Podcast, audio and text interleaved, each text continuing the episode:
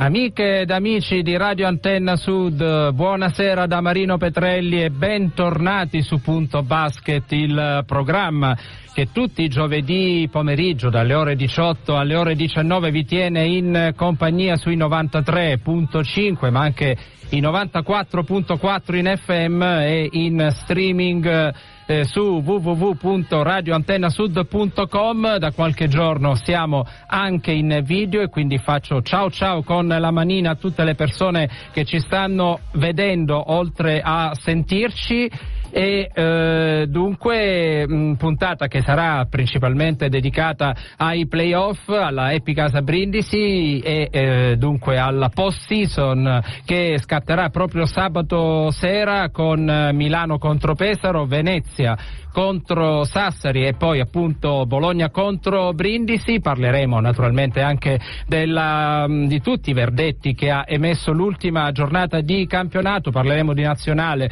sia maschile che femminile, faremo naturalmente una piccola parentesi sul Brindisi calcio perché ovviamente la febbre della domenica pomeriggio e non del sabato sera sta crescendo sempre più perché lo spareggio contro la Cavese è ormai ufficiale, si giocherà a Vibo Valencia Venezia e sarà lo spareggio per la Lega Pro. Ma tutto questo sarà nella seconda parte della trasmissione, la prima la dedichiamo con eh, un nostro gradito ospite che vedo già collegato che ringrazio per l'attenzione e tra l'altro lo vedevo che annuiva alle note di Somebody to Love, Mario Castelli, la voce del basket di Eurosport e di Discovery Channel, ciao e bentornato su Punto Basket. Ciao, ciao, grazie a voi dell'invito, grazie anche per la canzone con cui mi avete accolto, perché poi i Queen mi piacciono molto. Sono anche stato la scorsa estate a vedere il loro concerto a Bologna, chiaramente senza Freddy Mercury non è la stessa cosa, ma era stato molto divertente, quindi è eh, stato un piacere ascoltarlo. Vedi che tutto torna perché Somebody to Love, come penso avrai sentito venendo al Palapenta Suglia,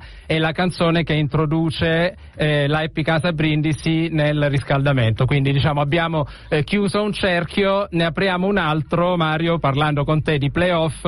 l'ultima giornata di campionato è stata piuttosto scoppiettante perché insomma Milano ha conservato il primo posto, però dietro se le sono un po' date di santa ragione, possiamo dire così. Venezia che eh, supera Sassari proprio al photo finish. Pesaro che arriva ottava eh, grazie anche a Scafati che insomma eh, si salva lei ed estromette Brescia dalle migliori otto. Sì, è stata direi una ultima giornata di regular season in linea con tutte le 29 precedenti, eh. perché è stato un campionato molto equilibrato, molto anche imprevedibile, con tanti ribaltamenti di scena, perché c'erano squadre che a un certo punto sembravano già retrocesse, come Reggio Emilia, che poi si sono salvate, altre che erano andate malissimo nella prima parte di stagione, come per l'appunto anche Brindisi o Sassari che non hanno fatto le Final Eight, o come Venezia che ha dovuto esonerare De Raffaele che poi si sono rialzate invece nella seconda metà. Quindi è stata una bella stagione, direi con un livello anche molto simile tra tante squadre,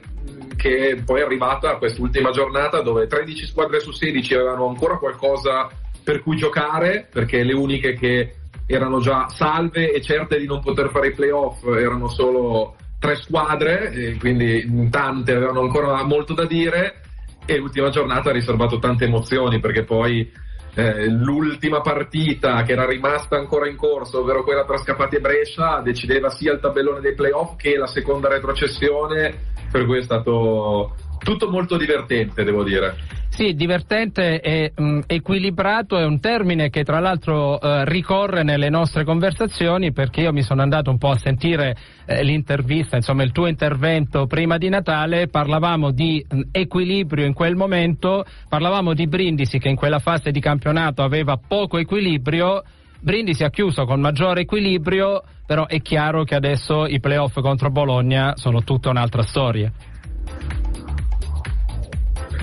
Beh sì, direi che rispetto a quando ci eravamo sentiti l'ultima volta parecchie a Brindisi direi che mh, mm, il doppio innesto dall'inizio del girone di ritorno di, di Angelo Harrison che ritornava dall'infortunio e Doron Lamb che è stato preso da Scafati ha cambiato molto al posto di Etu e Dixon che non si erano praticamente mai visti nel girone d'andata. Brindisi ha di fatto giocato con quattro stranieri e mezzo su sei possiamo dire quando poi ha avuto questo doppio innesto di Harrison e Lamb è diventata molto più pericolosa offensivamente.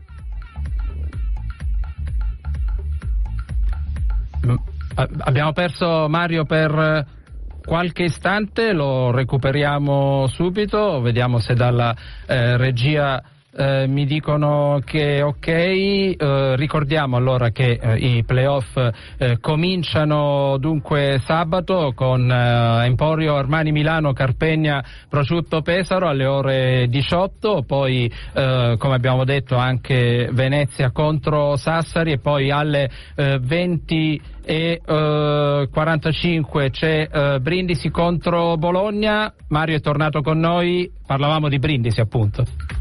Sì, adesso non so fino a che punto mi avete sentito, dicevo che rispetto all'ultima volta in cui ci eravamo sentiti in questo programma le cose erano cambiate parecchio a Brindisi perché aver avuto il doppio innesto di, di Angelo Harrison e Doron Lamb, uno che torna dall'infortunio e uno che è arrivato a Scafati, ha reso la squadra molto più eh, pericolosa offensivamente rispetto alla versione precedente con Etu e Dixon che non si erano quasi mai visti nella prima metà di stagione e ha reso Brindisi una squadra decisamente più, più pericolosa aperte in cui abbiamo commentato anche Brindisi parlando con, eh, con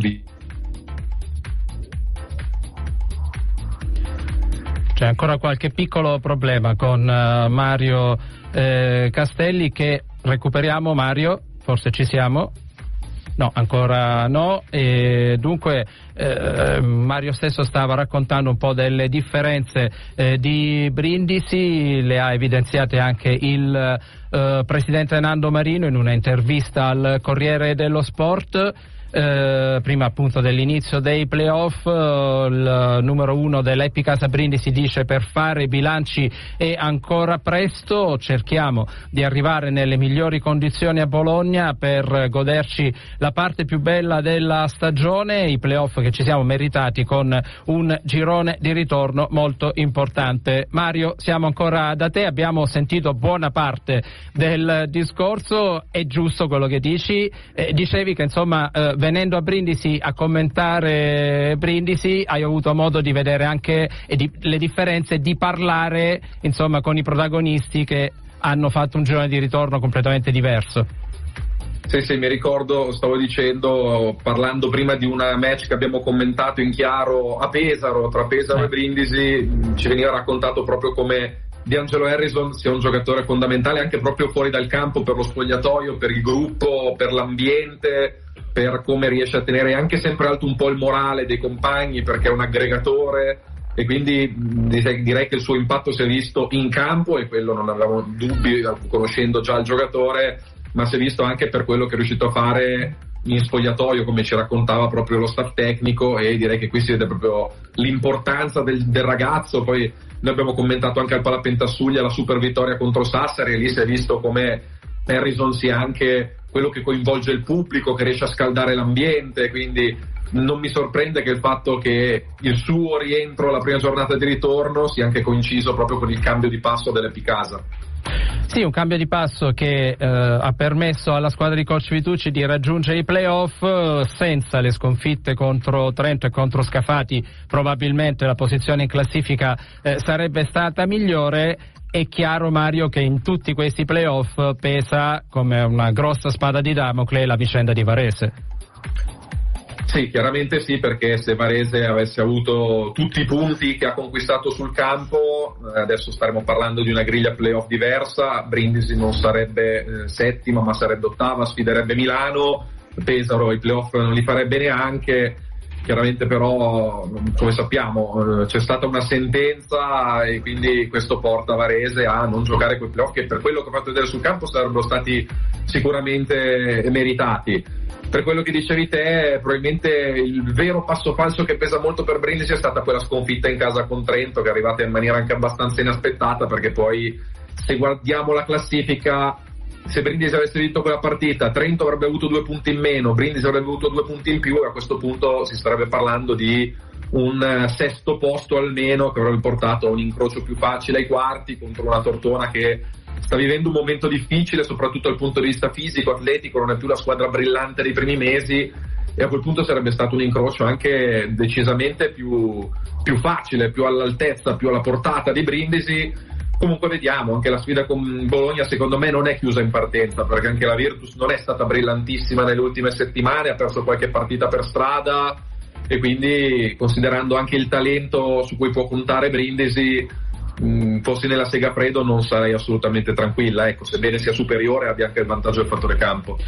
No, poi tra l'altro c'è quella famosa partita vinta con la tripla di Bowman eh, con il meno 24, quindi magari coach Scariolo dovrà stare un po' più attento, però insomma diciamo che la serie sulla carta è abbastanza chiusa. Eh, voglio chiudere con te con un piccolo giochino, abbiamo parlato dei playoff,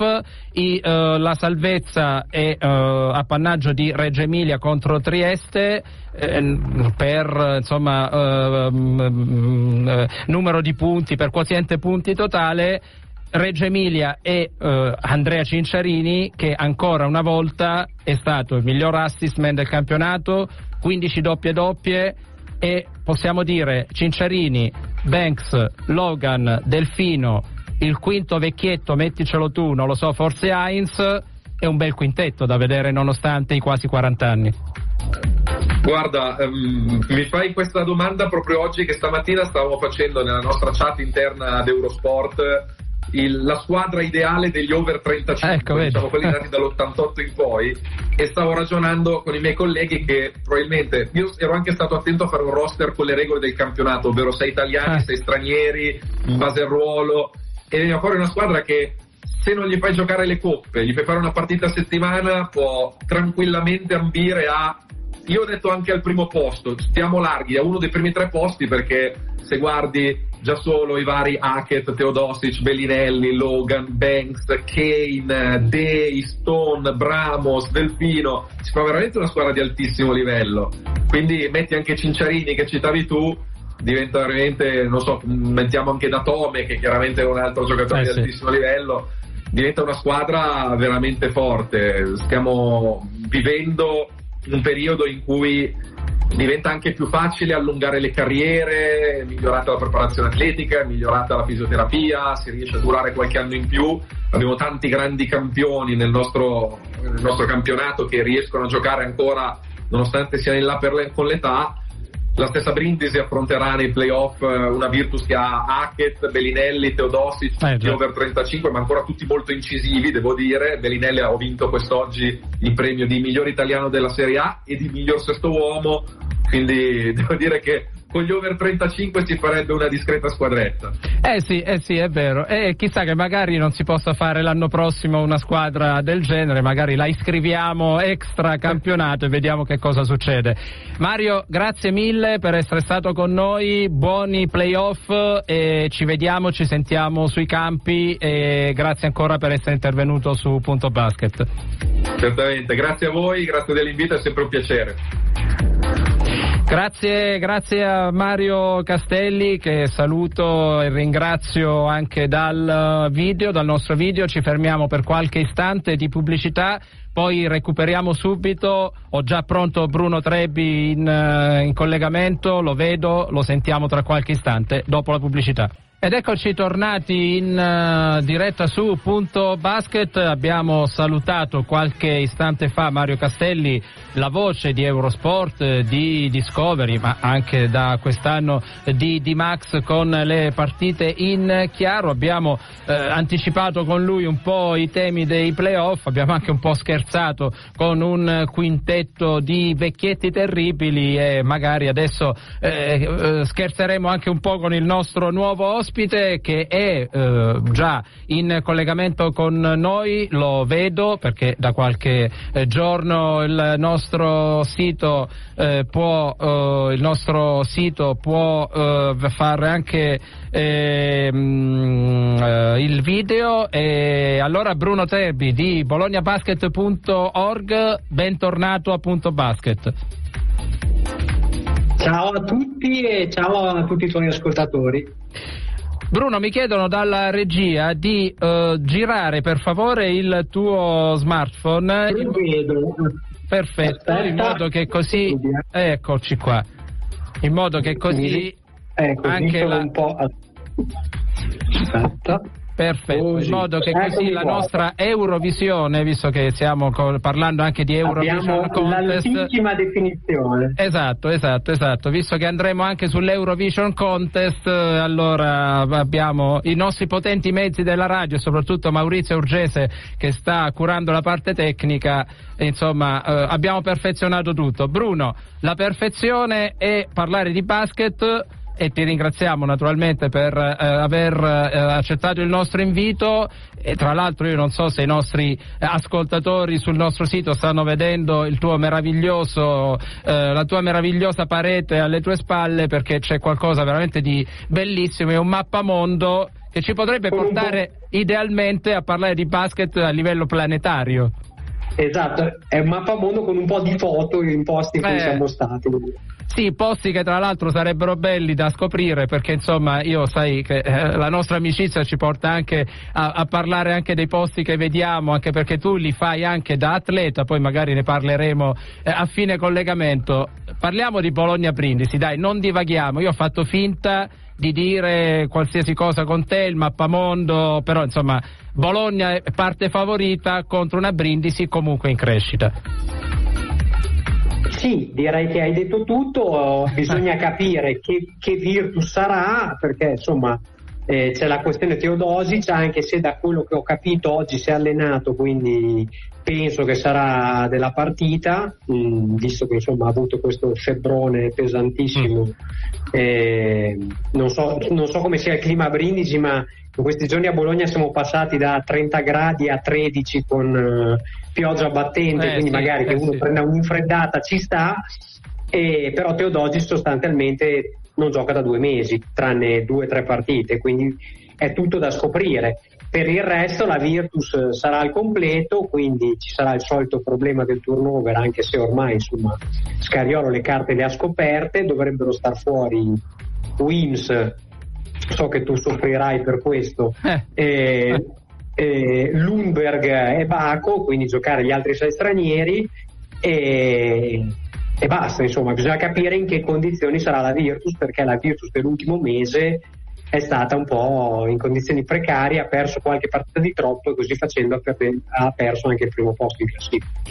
Sì, su Wims sono d'accordo perché è un giocatore che a me piace tantissimo, sarei contento di vedere Teodosic perché è un giocatore insomma, altrettanto importante e altrettanto eh, come dire, dinamico per eh, la, la, Virtus e non solo, ma per tutto il campionato italiano. Eh, c'è nella Virtus eh, ancora un po' l'idea di quella partita persa a Brindisi in malo modo dal più 24 al meno 1 con la tripla di Bowman, anche se parliamo di un po' di tempo fa. Ma onestamente credo di no, cioè nel senso da lì è passata tantissima acqua sotto i ponti. Mm. E, mh, più che altro c'è in Brindisi magari perché il periodo migliore di Brindisi mi sembra è arrivato dopo quella partita lì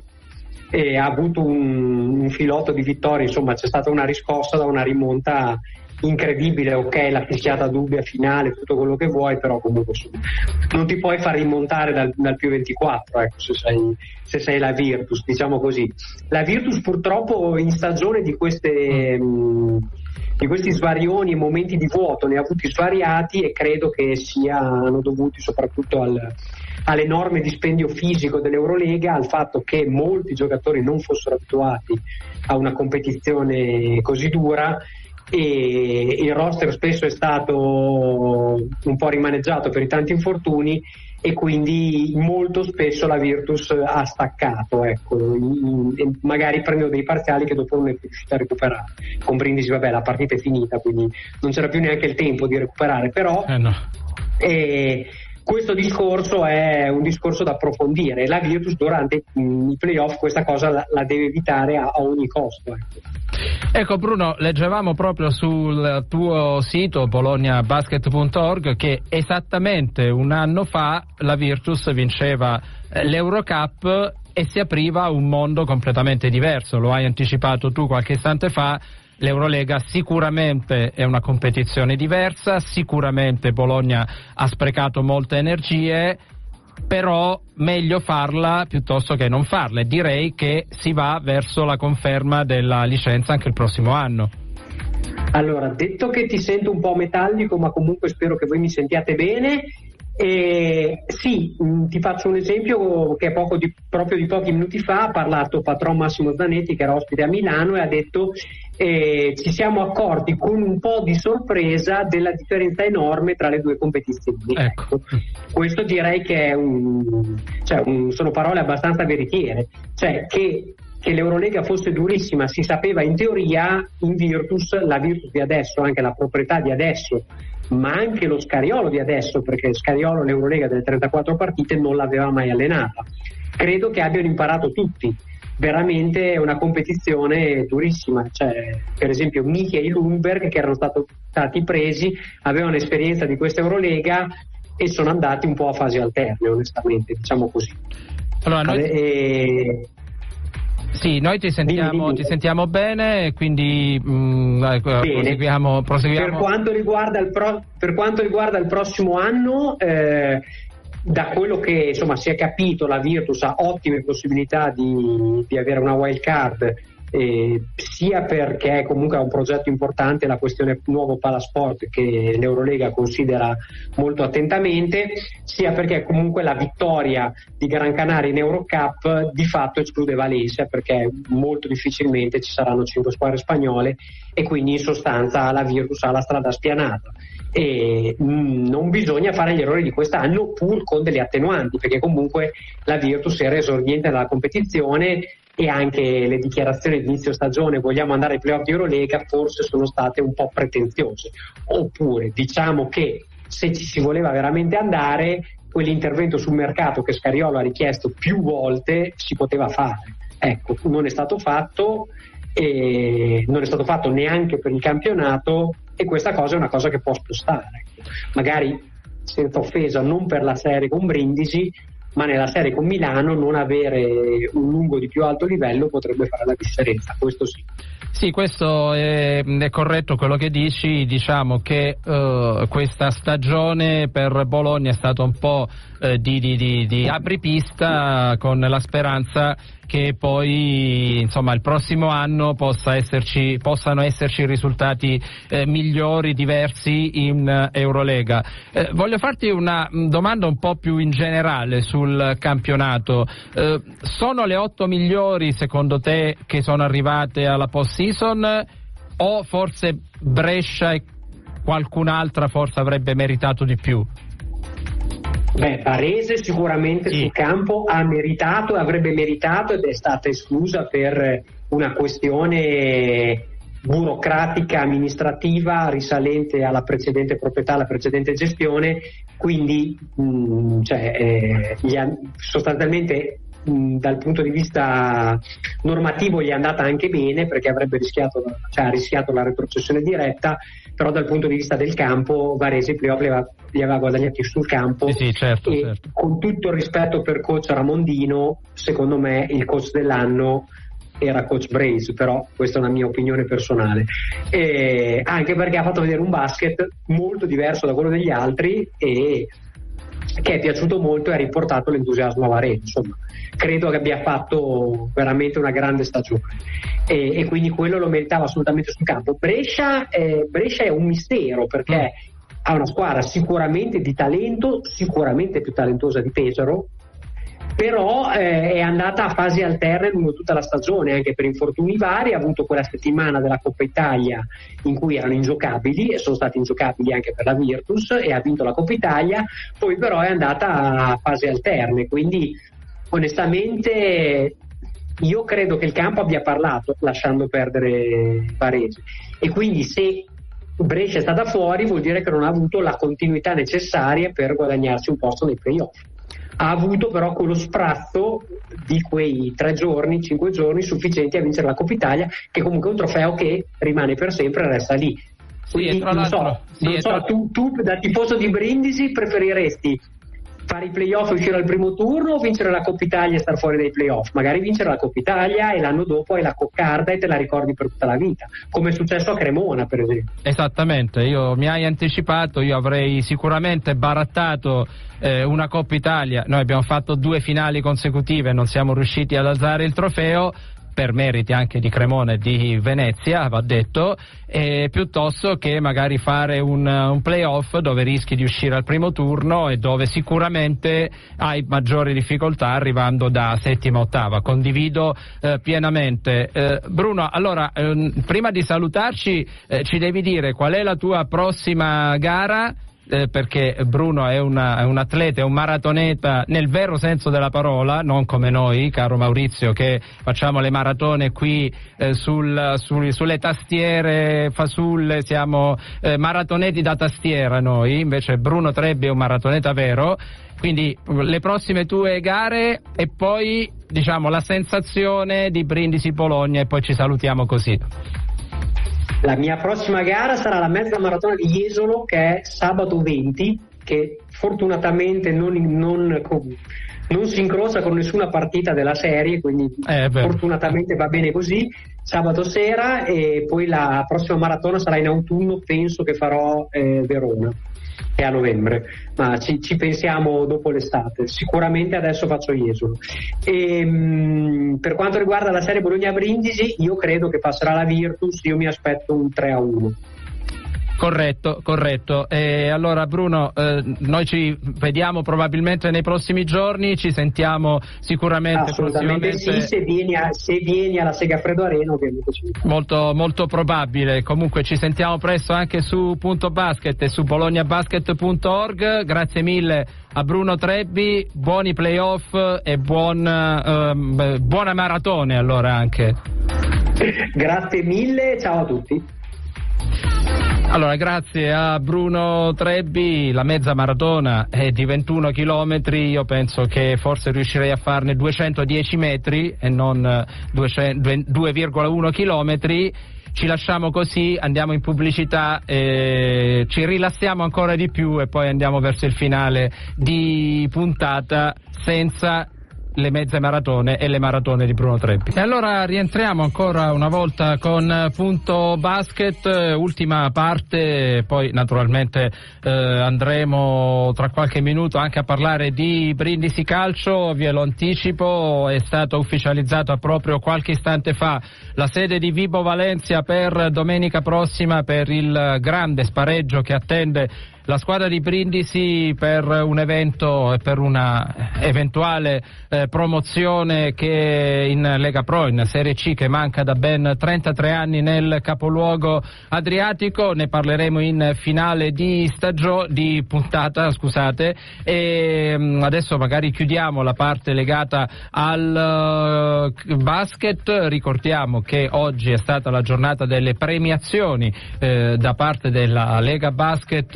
per i migliori giocatori che si sono distinti nella stagione regolare. Il primo eh, premio annunciato questa mattina alle ore 9 è stato quello a Matteo Spagnolo, miglior under 22, il giocatore che tutti sappiamo essere nato a Brindisi, cresciuto alla Mensana Mesagni e poi alla Stella Azzurra a Roma e poi al Real Madrid, eh, chiamato dal draft al numero 55 la scorsa estate dai Minnesota Timberwolves ha giocato quest'anno a Trento con oltre 12 punti di media, dunque meritatissimo il premio per il ragazzo nato a Brindisi e che speriamo davvero di vedere in palcoscenici ben più importanti prossimamente già dalla prossima stagione. Colby Ross invece è il giocatore che ha vinto, che è diventato MVP di fatto del campionato, rivelazione eh, del, di questo questo, di questa stagione regolare, battendo la concorrenza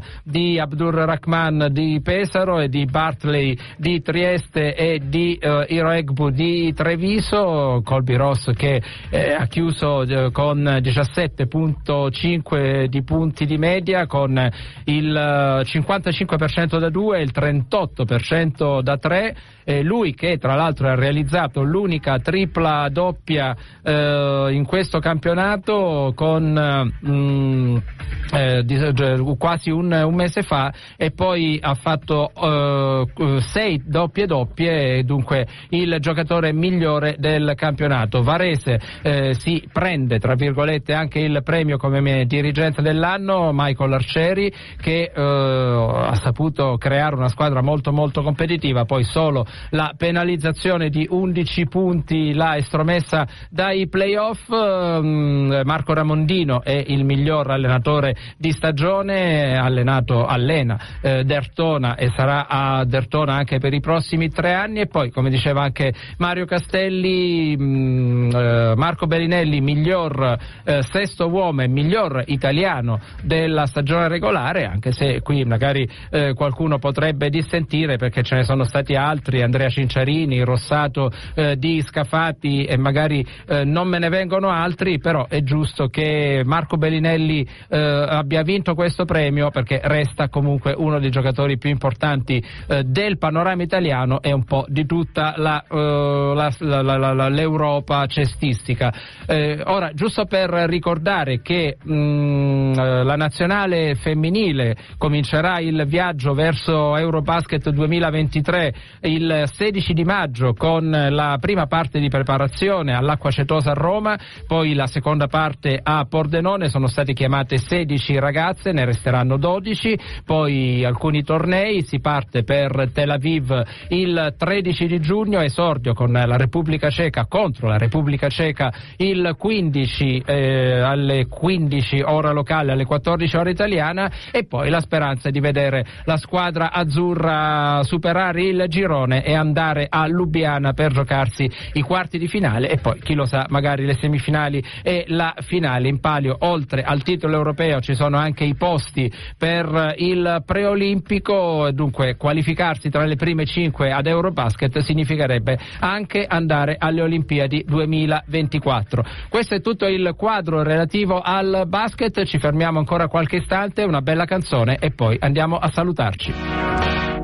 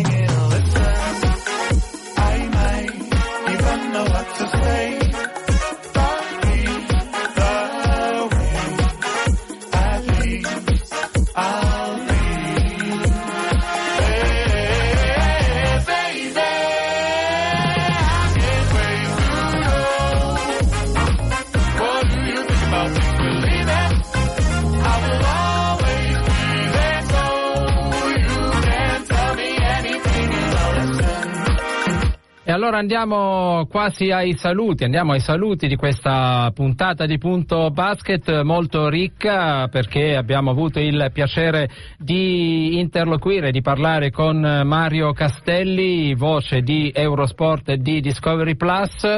e poi anche con eh, Bruno Trebbi, responsabile di bolognabasket.org in uh, prospettiva uh, di uh, Virtus Bologna contro Eppi Casa Brindisi che ricordiamo si gioca al meglio delle tre partite su cinque, delle tre vittorie su cinque partite, vince chiaramente chi arriva primo a tre, le prime due gare sono alla Segafredo Arena a Bologna sabato sera alle eh, 21 e poi, alle 20.30 e poi gara 2 eh, lunedì 15 maggio alle 20.30 sempre e sempre alla Segafredo Arena. Poi gara 3 sarà a Brindisi venerdì 19 maggio, ne parleremo naturalmente nei prossimi giorni, così come parleremo di tutti i playoff, ma eh, permettetemi di chiudere eh, questa puntata aprendo una parentesi per il calcio, cresce l'attesa, la febbre febbre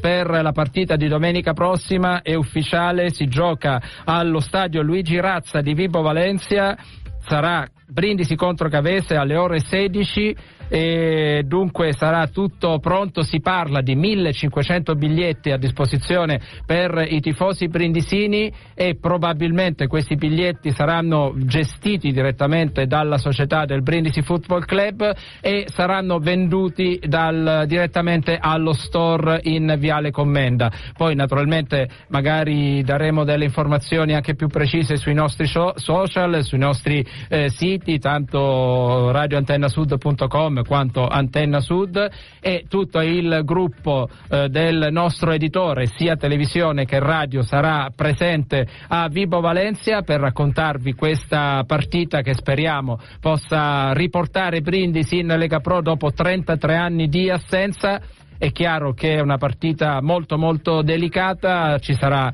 eh, tantissima attenzione in, intorno anche ad uno stadio che purtroppo eh, non è vicinissimo a Brindisi e che eh, non è neanche molto molto grande, eh, qualche brindisino e qualche tifoso della Cavese già sta manifestando il proprio eh, disappunto, però questo è, si gioca domenica alle ore 16, noi saremo in diretta anche ampiamente prima con Zona Gol, con Nando Cocciolo, con Walter Miglietta, con il sottoscritto e con Giancarlo Enrico. Poi naturalmente Antenna Sud seguirà anche in diretta esclusiva in eh, tv con tutti gli inviati al Rezza di Vibo Valencia e dunque sarà un fine settimana tra basket a Bologna e domenica eh, di calcio a tinte fortissimamente bianco-azzurre. Lo vivremo tutti insieme, poi la settimana prossima ne parleremo nei nostri programmi. Per il momento è tutto con Punto Basket da parte di Marino Petrelli, la più cordiale buonasera, grazie a Maurizio Urgese, ci sentiamo e ci vediamo presto.